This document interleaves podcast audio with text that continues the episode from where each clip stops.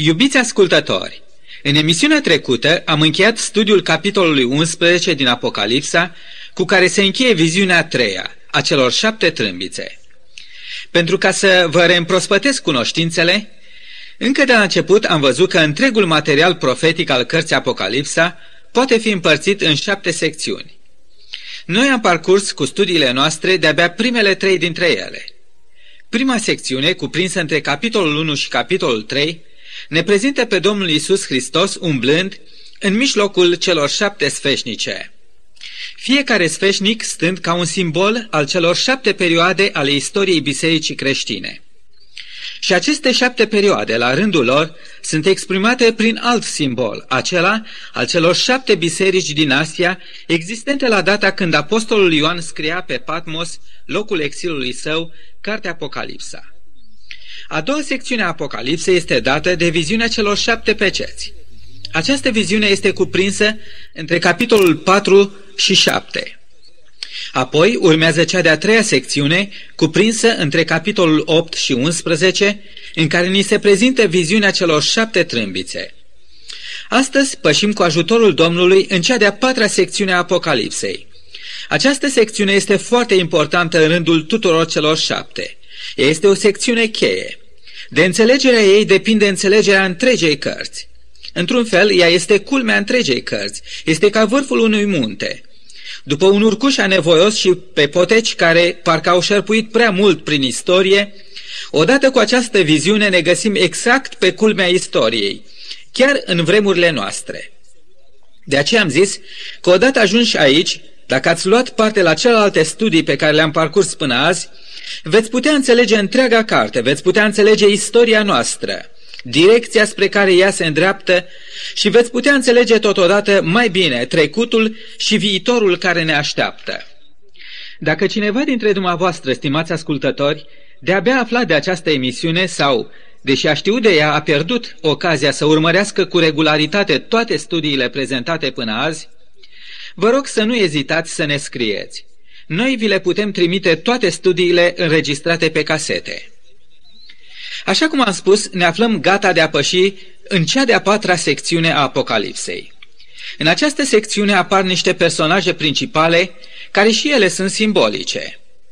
Acestea sunt o femeie și un copil de parte bărbătească care sunt persecutați de un balaur și uneltele sau ajutoarele lui, o fiară și o femeie desfrânată. Sigur că pentru aceia care sunt dispuși să privească superficial sau în spirit bajocoritor cuvântul lui Dumnezeu, toate aceste elemente par a fi fost împrumutate din lumea basmelor, a poveștilor cu feți frumoși și balauri, care se slujesc de cele mai decăzute elemente omenești. Însă lăsați orice prejudecată la o parte și luați-vă timp să priviți în direcția în care Dumnezeu ne cheamă să privim prin această nouă viziune. Nu uitați, ea are în vedere chiar timpul nostru și de înțelegerea ei va depinde înțelegerea drumului care ne stă în față și a evenimentelor cu care orice ființă omenească va fi curând, foarte curând, confruntată. Ca în fiecare din celelalte viziuni deja studiate, și în această viziune, pana inspirației divine ne transportă înapoi la începuturile dispensațiunii creștine, pentru ca să străbatem încă o dată același drum. Motivul pentru care Dumnezeu procedează așa este că, prin aceste repetări, El dorește să imprime și mai bine în mintea noastră anumite adevăruri. Și mai e ceva. Fiecare repetare îi oferă ocazia lui Dumnezeu de a introduce pe scena profeției noi elemente și noi unghiuri din care El ne cheamă ca să privim realitățile din jurul nostru. De data aceasta, folosindu-se de un simbolism ușor de înțeles, Vizionarul de pe insula Patmos ne transportă înapoi la momentul nașterii Domnului Hristos și al înălțării sale la cer. Și această viziune se încheie cu imaginea Fiului omului, încoronat cu o coroană de aur, stând pe scaunul lui de domnie având în mână o seceră ascuțită. Apocalipsa, capitolul 14, cu versetul 4. Aceasta este de fapt scena Marei Zile a judecății finale cu care se încheie și celelalte trei viziuni de mai înainte. Dar capitolul 12 cu care se deschide această nouă viziune reprezintă nu numai începutul celei de-a patra secțiuni a Apocalipsei, ci și începutul celei de-a doua jumătăți a cărții, cuprinsă între capitolele 12 și ultimul ei capitol, capitolul 22. Privind la această ultimă jumătate a cărții, descoperim acele forțe care s-au ridicat împotriva Domnului Isus și împotriva bisericii sale. Ele sunt balaurul, fiara care s-a ridicat din mare, fiara care s-a ridicat din pământ, Babilonul și toți oamenii care au primit semnul fiarei. A cincea viziune pe care o vom studia în viitor ne arată în următoarele capitole ce se va întâmpla fiecăreia din aceste forțe anticreștine, ce se va întâmpla celor ce au primit semnul fiarei, capitolele 15 și 16, ce se va întâmpla desfrânatei Babilon și celor două fiare, capitolele 17 și 19, și în final ce se va întâmpla Balaurului, capitolele 20 la 22. Este clar deci din această scurtă trecere în revistă că prima jumătate a Apocalipsei, cuprinsă între capitolele 1 la 11, se continuă cu cea de-a doua jumătate. Tema acestei jumătăți de la urmă este biruința Domnului Isus Hristos și a bisericii sale asupra balaurului și urmașilor lui.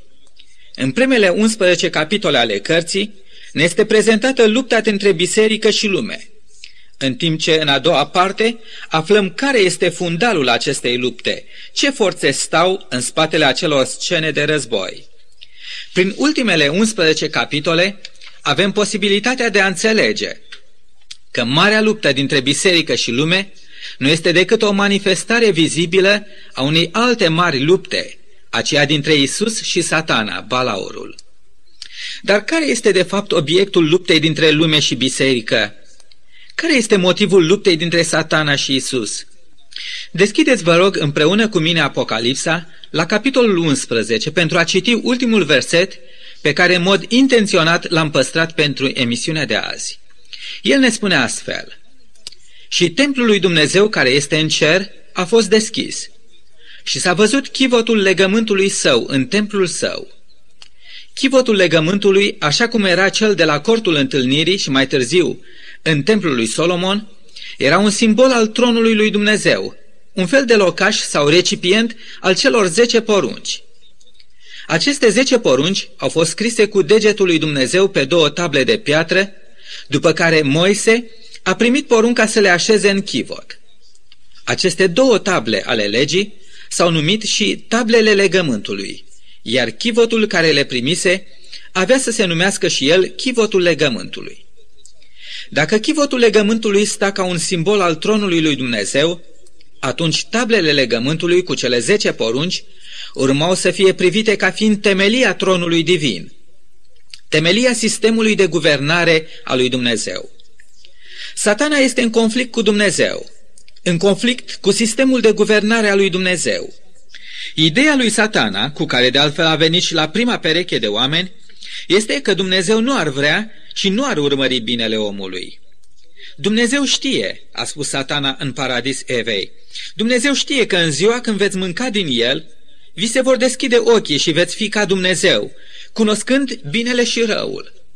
Desigur că prin acele cuvinte viclene, satana a vrut să planteze în mintea primei perechi de oameni ideea că Dumnezeu ne reține, ne privează de posibilitatea de a cunoaște binele și deci de a ne bucura de lucrurile de care numai El se bucură, în timp ce nouă ne interzice accesul la bine prin porunci aspre arbitrare. Astfel, căutând să încurce gândirea omului, Satana a vrut să-l facă pe om să privească cu îndoială și cu dezgust la Dumnezeu și la așa zisa lipsă de bunăvoința lui Dumnezeu de a urmări și promova binele creaturilor sale. Ce era de făcut în acest caz cu un Dumnezeu puternic și rău, potrivit cu felul în care îl zugrăvise satana? Un singur lucru, înlăturarea sistemului de guvernare a lui Dumnezeu, înlăturarea legii sale. Dar cum era posibil acest lucru? Legea lui Dumnezeu este veșnică și de neschimbat, ca și autorul ei. Atunci, cum ar putea omul să înlăture legea divină? Doar pe o singură cale, înlăturând-o din propria sa viață, prin refuzarea de a da ascultare poruncilor ei. În ultimele zile ale istoriei acestei planete, cele zece porunci ale legii lui Dumnezeu au devenit ținta, obiectul tuturor atacurilor lui satana. Atacuri viclene, perseverente și pline de furie. Ultimele capitole din Apocalipsa ne zugrăvesc pe satana ca fiind într-o campanie finală și plină de ardoare de a submina încrederea și atașamentul oamenilor față de legea lui Dumnezeu. În același timp, tot Apocalipsa îl prezintă și pe Isus într-un efort și mai hotărât de a statornici o legătură vie cu urmașii săi de pe pământ, pentru a-i face în stare să asculte de legea sa.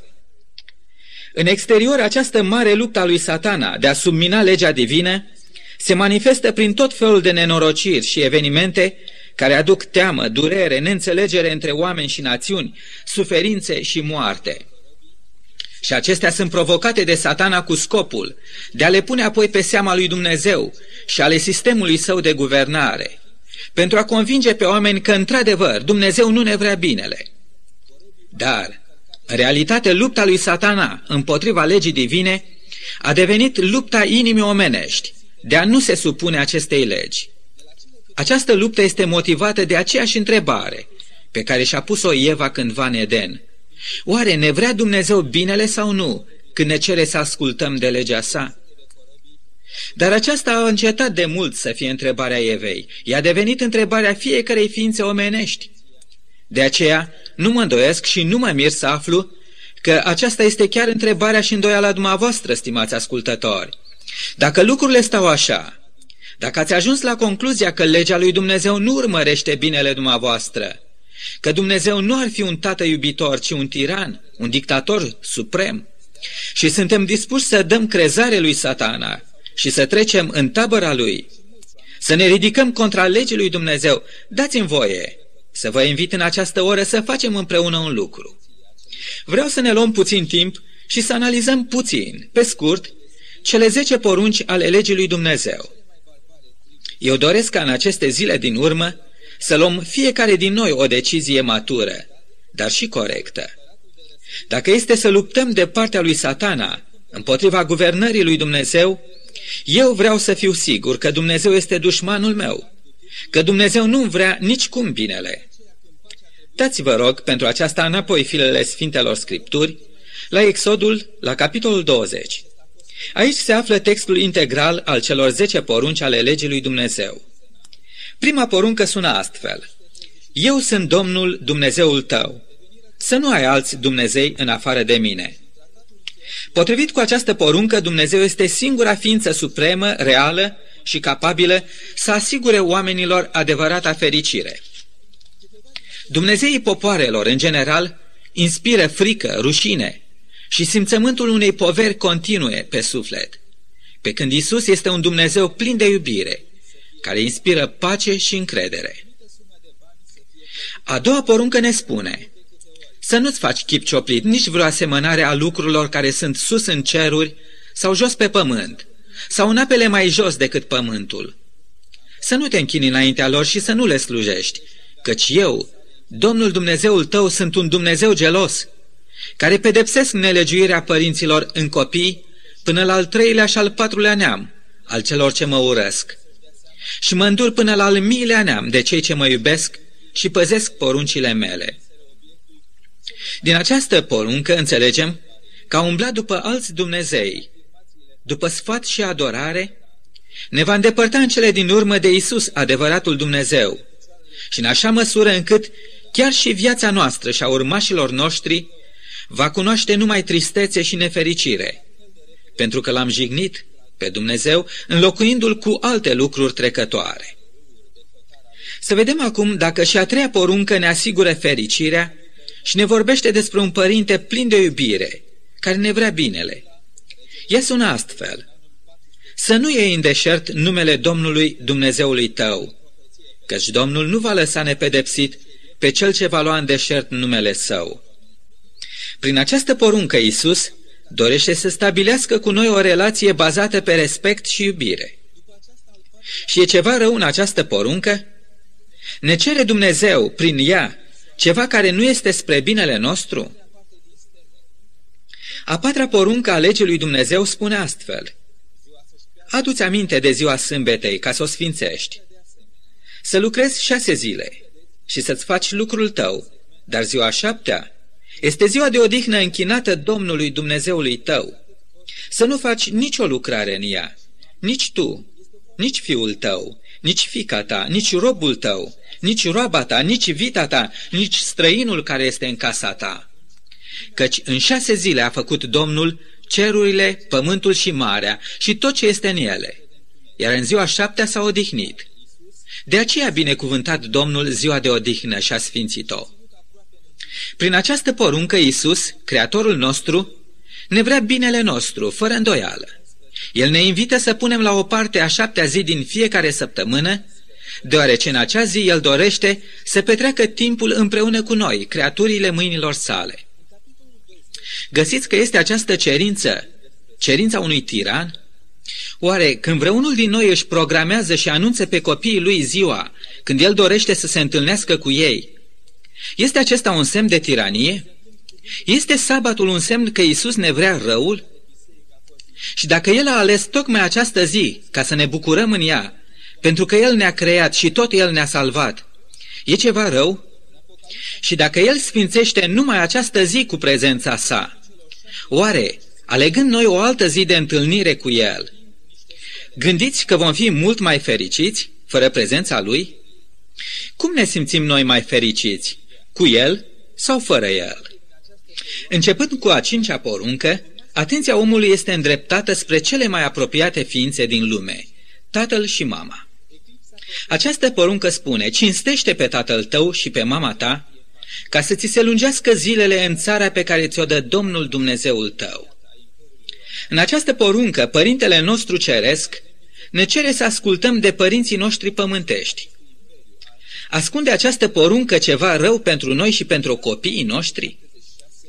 Dumnezeu știe că ordinea și ascultarea în viața de cămin este cheia noastră spre fericire, atât pentru noi ca părinți, cât și pentru copiii noștri.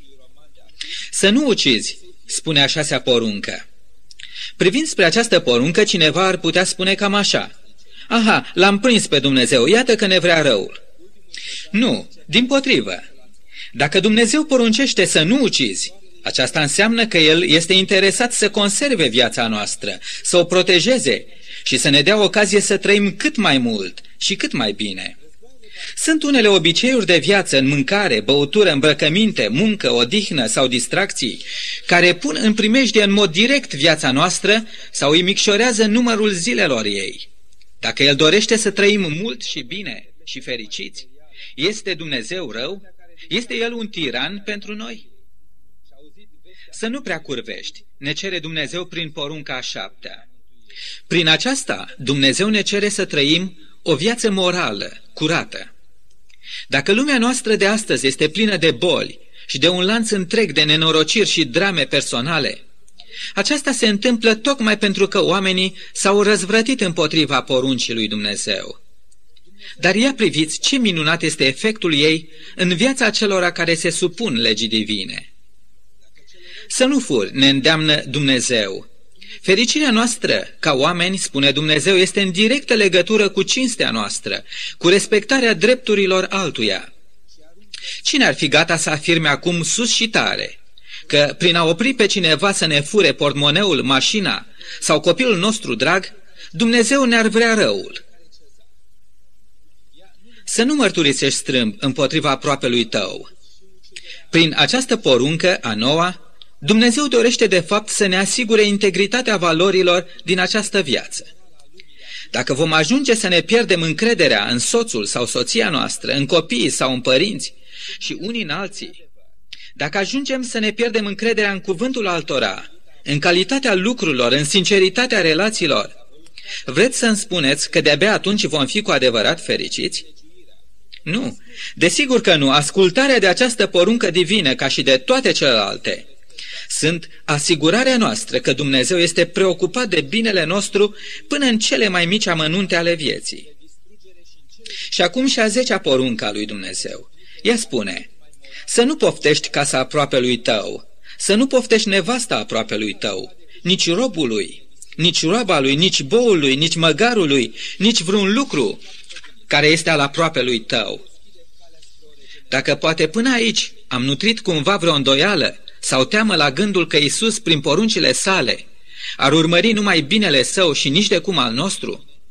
Atunci, măcar aici, în ultima poruncă, putem descoperi că Dumnezeu este interesat de binele nostru, de protejarea chiar și a tuturor lucrurilor noastre.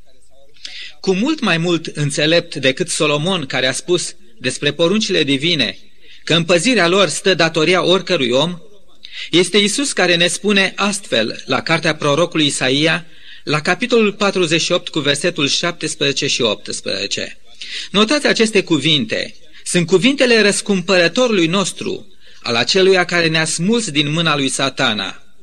Acestea sunt cuvintele celui ce, cu prețul propriei sale vieți, a plătit pentru neascultarea noastră de legea sa. Iată dar ce ne spune Isus.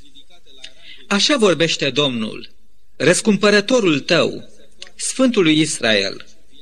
Eu, Domnul, Dumnezeul tău, te învăț ce este de folos și te călăuzesc pe calea pe care trebuie să mergi.